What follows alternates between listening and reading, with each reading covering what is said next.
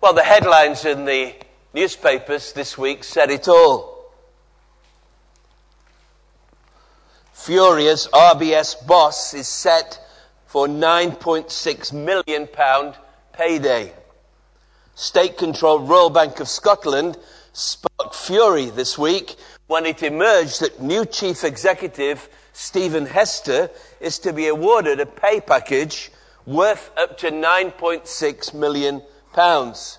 Union leaders reacted with anger at such a large pay deal, given the disastrous losses of the bank, the controversy surrounding the pension of the previous chief executive, along with predictions that many of their staff face redundancy. Others, however, pointed out that the salary package was on a par with others in similar positions, and that the difficulty of reviving the fortunes of RBS meant that anyone taking on the task would require lucrative incentives. But both opponents and supporters of the deal are in no disagreement about one thing that the person heading up the bank will need to be someone with great abilities and extensive experience, which Mr. Hester possesses. There are some jobs which are even bigger than the chief executive of one of the world's largest banks. President of the United States of America would be near the top of the list. But there was and is a task that was far greater than all of these. To head a mission which bring in God's kingdom on earth.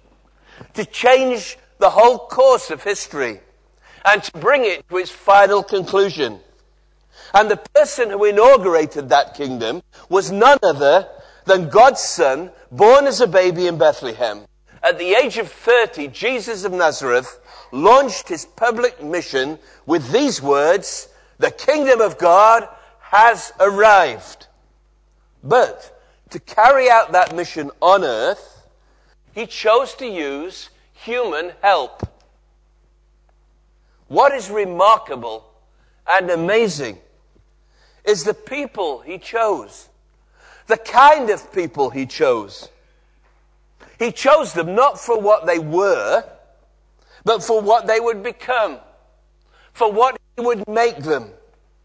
And this was most evident in the man who would become the leader of the group. A fisherman named Simon, whom Jesus gave a new name which would fit his future mission. Peter, a rock. So, under this title, From Simon to Peter, let's look together at this process, which I think should be an encouragement to every one of us here. We'll begin by focusing on the first encounter recorded in the four Gospels between Jesus and. You'll find it in John's Gospel. It really will help this evening to have a Bible because we're going to be looking at different passages. So if you haven't got a Bible, just reach over as people are already doing and make sure you've got a Bible in front of you. And we're going to read a few verses from John chapter 1, verses 35 through 42. It's page 1064 if you have a Pew Bible.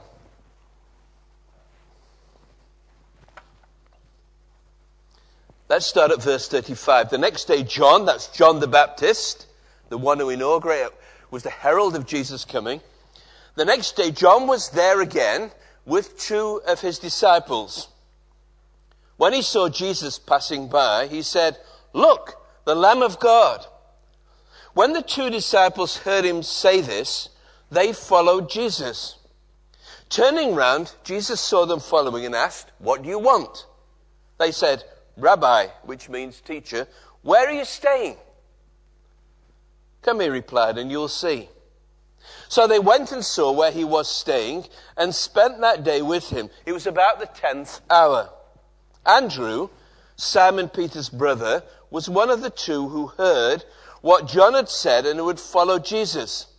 The first thing Andrew did was to find his brother Simon and tell him, We have found the Messiah, that is the Christ. And he brought him to Jesus.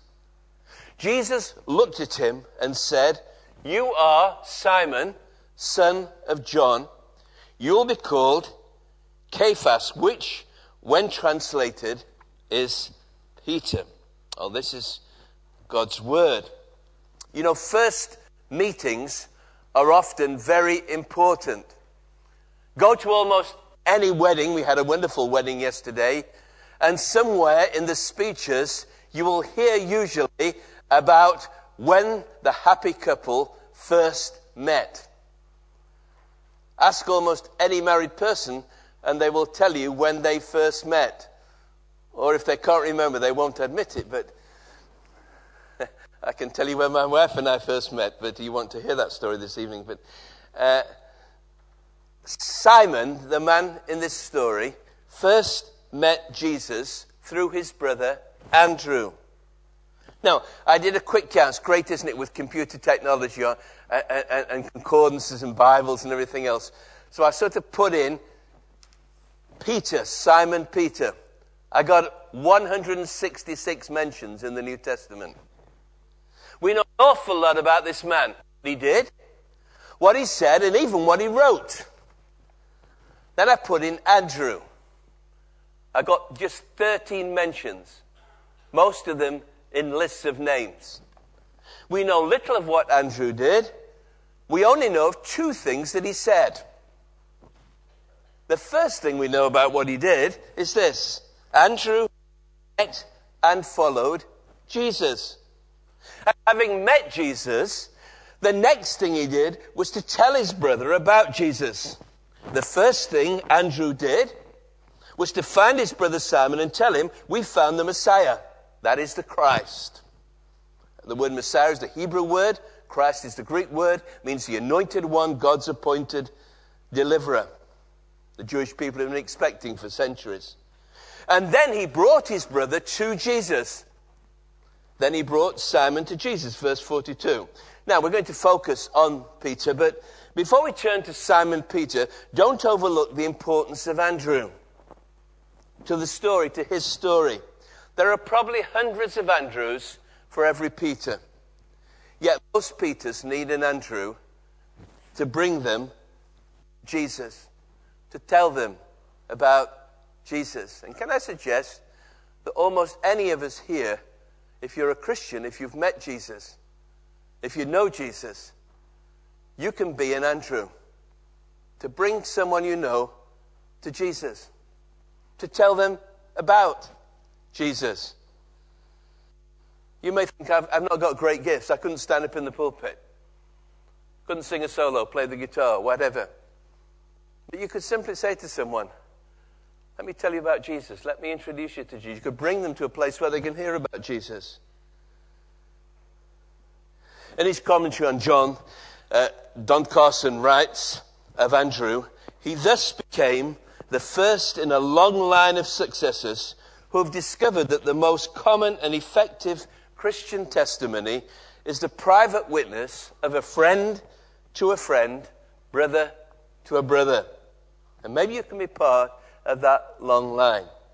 So, Andrew his brother about Jesus, and he brings his brother to Jesus. And of that first and vital encounter, we only know what is recorded in John 1:42, which is kind of our focus verse for this evening. So look at John 1:42. It's a really important verse. It's got two parts. The first thing Jesus said to Peter, Jesus looked at him and said, "You are Simon, son of John. You'll be called Cephas." Translated is Peter. What Jesus said summarizes the whole future life of Peter, and it contains within it two elements of every encounter with Jesus, even today. The first thing we always start with is who we are. Look again at the first phrase. Jesus said, You are Simon, son of John.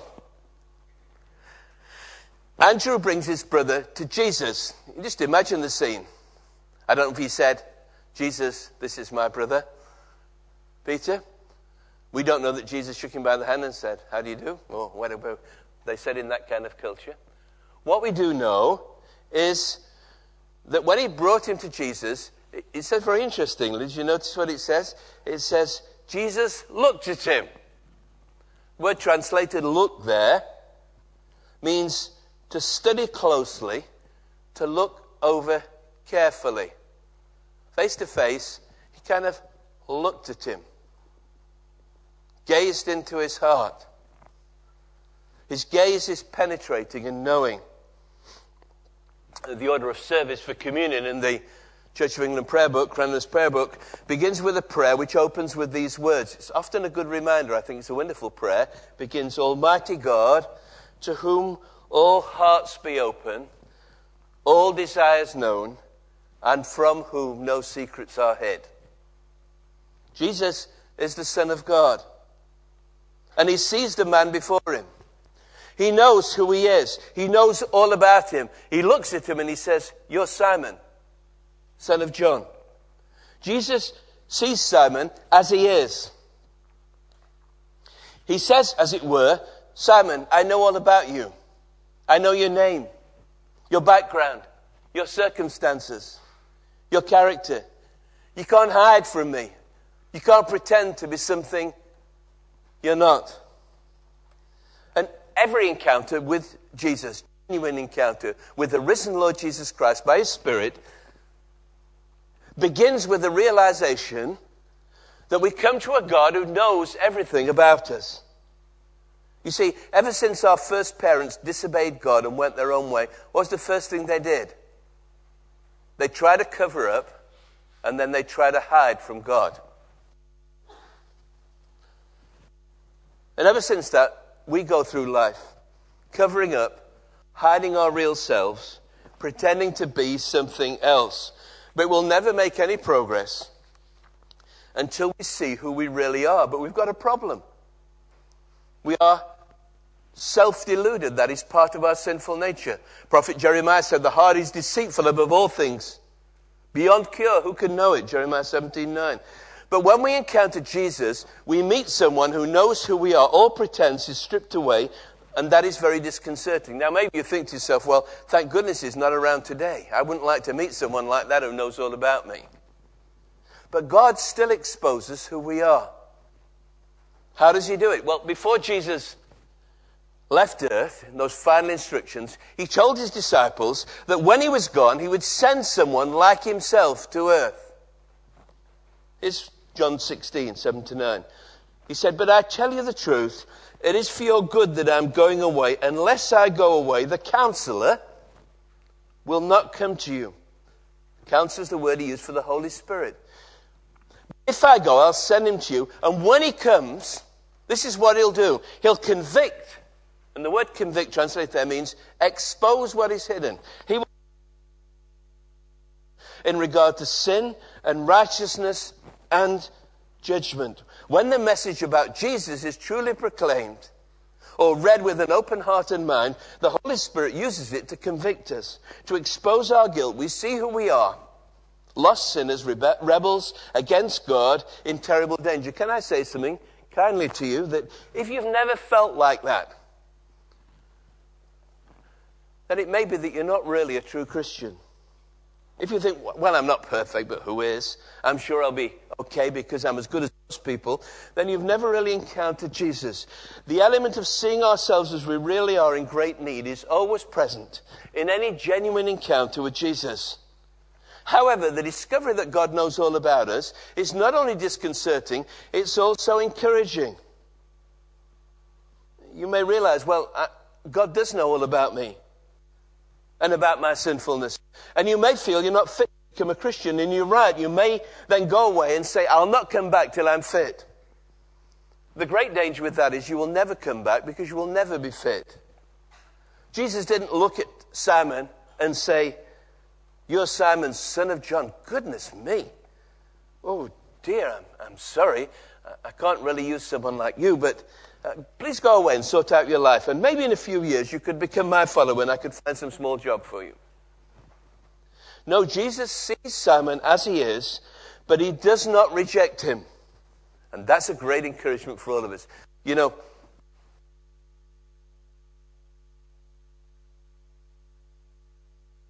I guess most of us, we would run out of this place in terror and in shame. But the wonderful thing is, our lives are laid bare before God. He sees us as we are, but He does not reject us. Maybe you're not a Christian this evening, and God sees you as you are, and you're aware of your need, but here's good news for you. He doesn't reject you.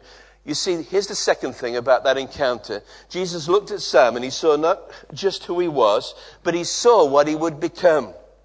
Turn to the second element. Notice the second part.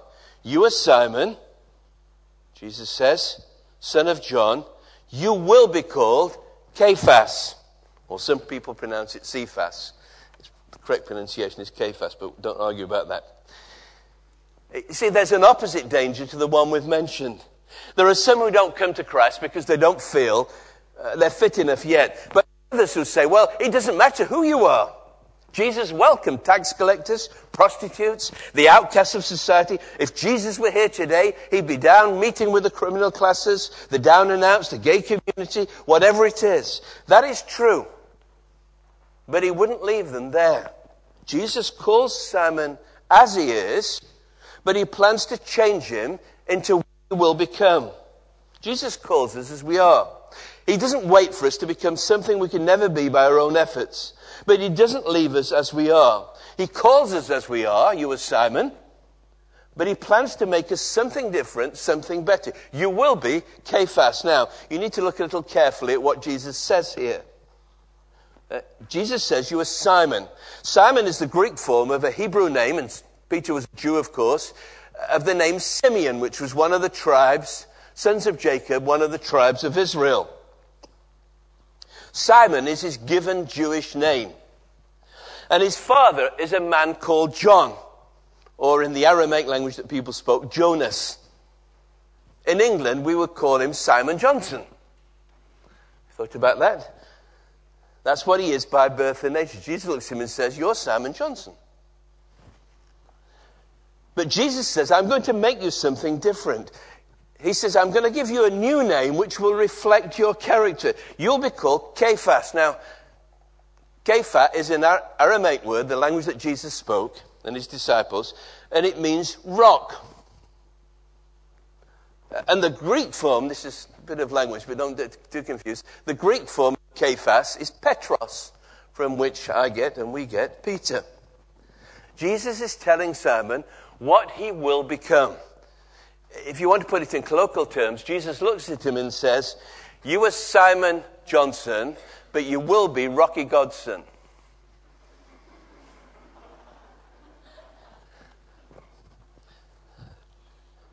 What a wonderful thing that when a person encounters Jesus, when we encounter Jesus, he accepts us as we are, and then he starts to make us what he wants us to be.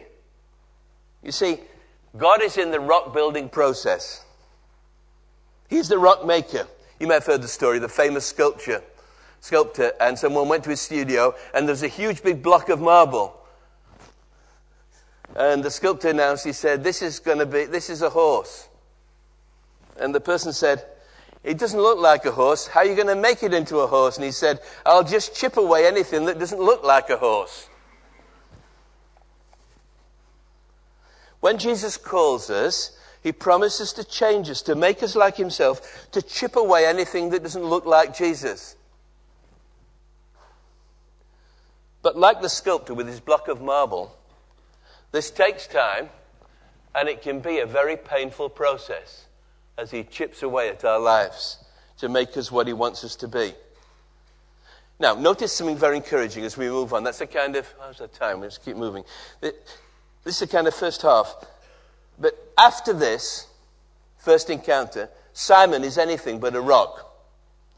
Uh, the NIV Study Bible, if you, young people, if you've not got any Bible at all or commentaries or anything, the NIV Study Bible is a good start. And it's got notes on each verse and it's got all sorts of indexes and concordances. Just one Bible that, that may, you may find helpful.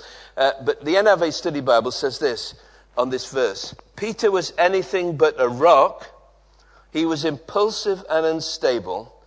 Jesus named him not for what he was, but for what by God's grace he would become. And as we read through the gospel accounts now from this first encounter, we discover that Peter, Peter was anything but a rock. He's more like a jelly. Oh, he thought he was a rock. He thought he was steady, reliable, but he was anything but. Paradoxically, before he could become the rock that God intended, he needed to be broken. And his self reliance needed to be shattered. Let's look briefly about how this happened. What, what, what I want to call the rock making process, because that same pro- process takes place for all of us in different ways. And I want to just very quickly and simply look at three incidents from the Gospel which have the same elements as Peter's first encounter with Jesus. Future promise despite present reality. Here's the first one, if you've got your Bibles Matthew 16, verses 13 to 23. That's on page 983.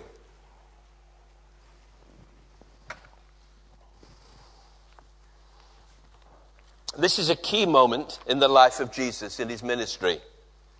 It's a kind of watershed.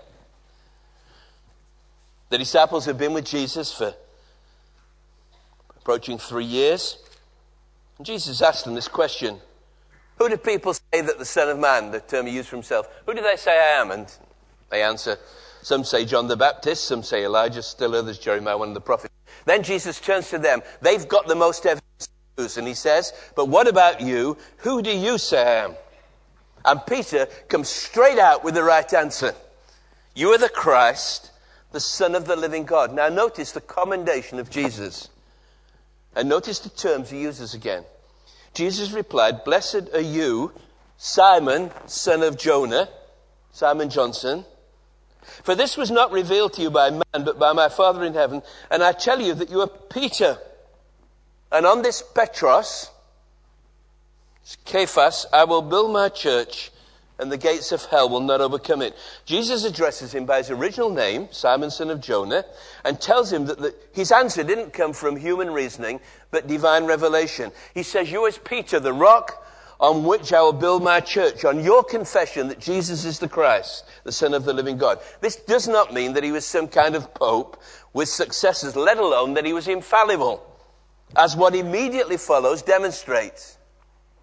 If Peter's the infallible pope at this point, then the very next thing Jesus says to him disabuses us of that. Because Jesus turns and then begins to explain to his followers that he must go to Jerusalem and suffer and die. And Peter immediately takes offense. And he says, No, Lord, this should never be. And he rebukes him in the strongest terms. But Jesus turns and rebukes Peter. Immediately after his commendation comes his condemnation. Jesus turned and said to Peter, Get behind me, Satan. You're a stumbling block to me. You're not the rock, you're a stumbling block. You don't have in mind the things of God, but the things of men. Now, do you see the two things together again? Here's Peter at this point. Jesus says, You will be Peter. On this rock I'll build my church. And then he says, Get behind me, Satan. You don't follow at all. He doesn't say, I know I just said that, but I didn't realize you hadn't got it straight. Sorry. No, he says, Yes, you still are Peter. The original promise stands, but it will still take time. The, the rock making process is still at work, the chipping away of Peter's self reliance. Another incident follows shortly after, which demonstrates this even in starker terms. It's the evening before the suffering of Jesus. He shares this final meal with his disciples. Here's the second reference Luke 22, verses 31 to 34. That's on page 1058.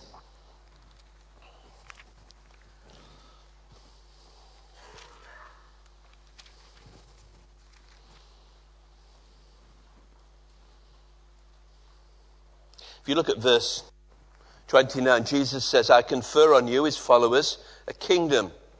Just as my Father conferred one on me, so that you may eat and drink at my table in my kingdom and sit on thrones, judging the twelve tribes of Israel.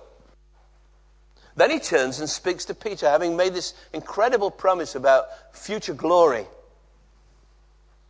And again, notice the name he uses, and he speaks of future restoration, promise future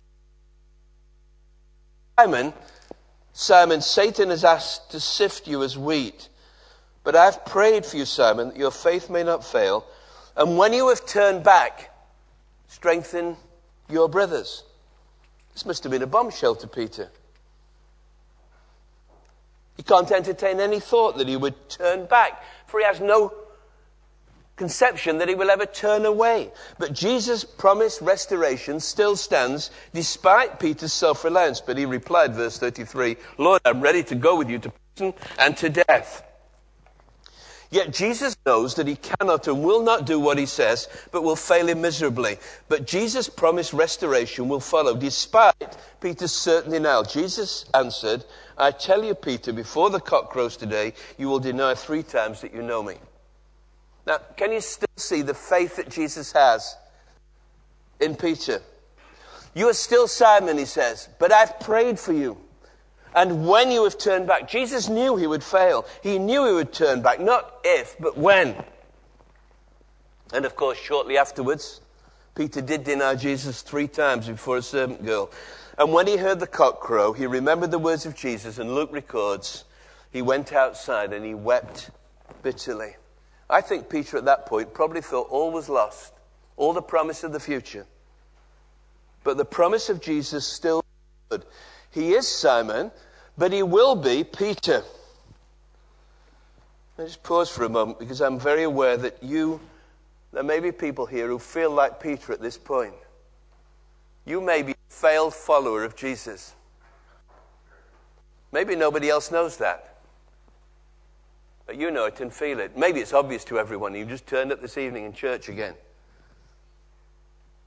But Jesus, if Jesus called you, and you responded in repentance and faith, then I have good news for you. His promise still stands. In the words Paul wrote to the Christians in Philippi, you can have confidence that he who began a good work in you will carry it on to completion at the day of Jesus Christ. But you need to respond again to the call of Christ, to follow him afresh. And this we see in a third and final incident from the Gospels in the rock making process. Third and finally, turn to John 21 right near the end of John's Gospel. This is on page 1090.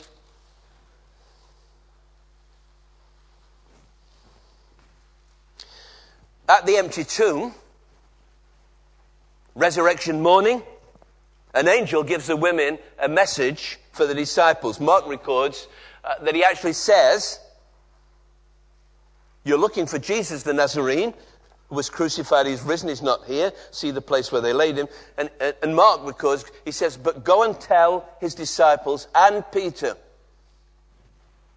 I'm going ahead of you into Galilee. There you will see him, just as he told you. So Peter and his six uh, fellow disciples return to Galilee, to their old occupation, and they embark on a night's fishing.